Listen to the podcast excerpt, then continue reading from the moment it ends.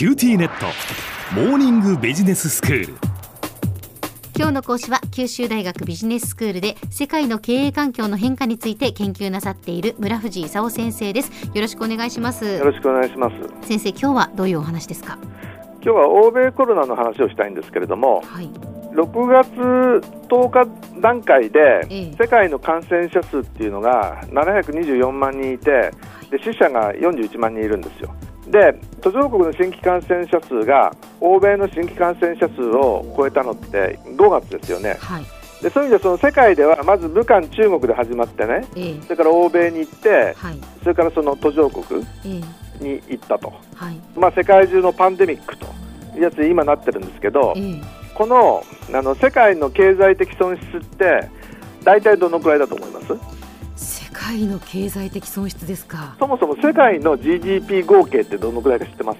大体大きい数字ってなかなか知らないでしょはい。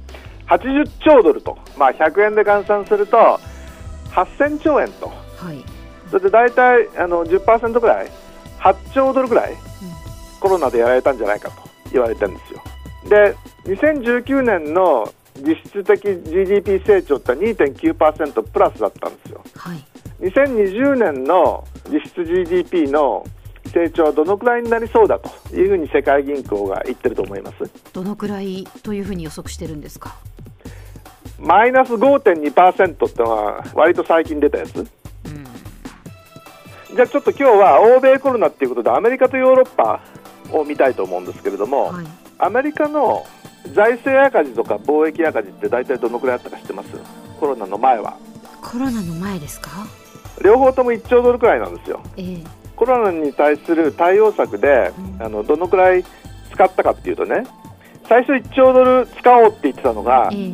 足んないから2兆ドル使おうとか3兆ドル使おうとかね。で最近民主党がさらにそれに加えて3兆ドルを追加しようと言い出して、ええ。で共和党がふざけんなと。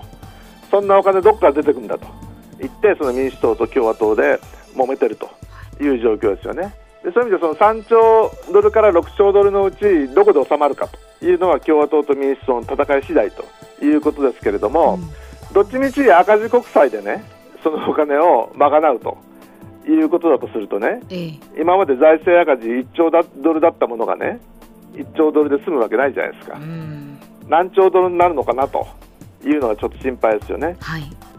であのアメリカの失業率ってものもちょっと注目されててねええ3月で4.4%だったんですよ。はい。4月の失業率14.7%それで5月はおそらく20%いっちゃうんじゃないかと。はいうふうに言ってたらあえ。え13.3%で収まったんですよ。なんだかみんな喜んでるんですけども、えここで不思議なことにねアメリカがどうもワークシェアリングをしたらしいんですよ。えワークシェアリングっていうのはね、まあ、アメリカ人とかアメリカ企業って普通仕事なくなったらクビにしろという発想をしがちの人たちなんでね。ええ。日本だったらその23%で収まっちゃう失業率が 14. 点何パーセントまでいっちゃうわけですけどもう、ん。でもさすがにねこれはまずいというふうに思ったのかねはい。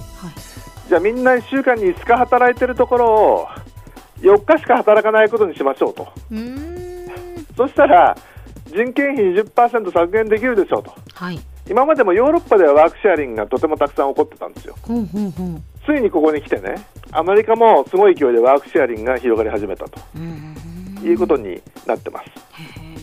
へでもまあさっきその3月末から4月にかけて、ええあのすごい勢いでコロナ感染が広がったと、まあ、アメリカあの圧倒的な世界一のコロナ感染国なんですけどね、うん。ファーストクォーターは GDP がマイナス5%くらいだったのがセカンドクォーターで38%くらいのあのマイナス。で今年1年でマイナス5、6%くらいかなというような話をしてるんですね。えうん。で大統領選挙にどういう影響を与えたかと。はい。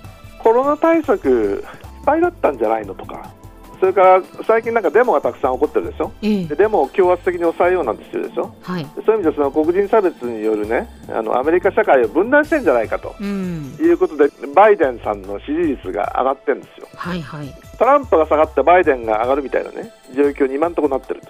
じゃあヨーロッパですけどもはい。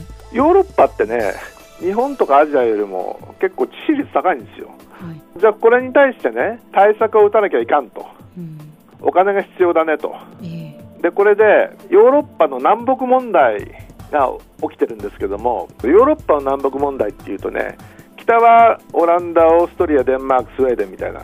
国で南はギリシャ、ポルトガル、イタリア、スペインみたいな国。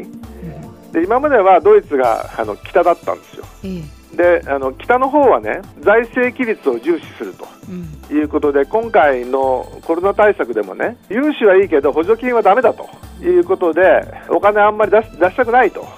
いうふうに言ってたんだけど南の方はお金もともとないしね補助金出さないとやっていけないと。みんな結構その、えー観光なんかにあの相当頼ってやってるんでね。うん。EU 全体で社債を発行してそれで大変な南の国で使おうと。いうんで北の方はふざけんなって言って北対南の戦いが起こってるわけですよ。うん。であのここのところドイツがねいやー今回だけはしょうがないんじゃないかと。言って今までは財政規律重視だったんだけどね、まあ、みんなで助けるのもうしょうがないでしょって言ってあの南に味方したもんでね。うん。とりあえずコロナ対策に借りてお金を使うと。いうようなことになったと。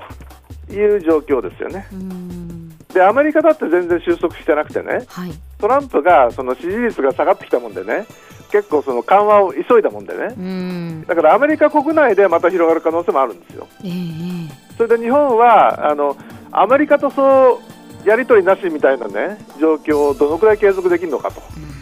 いうとそれも問題なんでね、あのもう世界の経済っていうのはあの自由貿易で成り立ってるところなんでね。うん。今回その自由を規制してあのみんな閉じこもってなさいと。ええ。いうことでこれからどのように規制緩和していくかと。いうことによってまた第2波の可能性が出てくるんでね。どのようにこれからあのマネしていくかと。いうことが問題だと。いうことですね。では先生今日のまとめをお願いします。えー、と欧米コロナはあの第1波のピークは超えたようなんだけれどもあの経済再生のための緩和とコロナ感染抑制のそのバランスを取るというのはどこでも大変な苦労をしているわけです。今日の講師は九州大学ビジネススクールで世界の経営環境の変化について研究なさっている村藤勲先生でしたどうもありがとうございましたありがとうございました。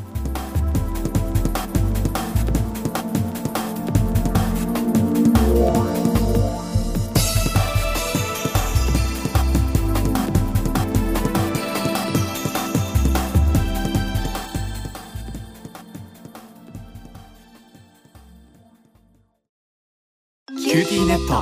僕が君を守るから。本当に？え？コンピューターウイルスやフィッシング詐欺からは？え？守ってくれないの？ビビックなら全部守ってくれるのに。セキュリティ5台まで無料。光インターネットのビビック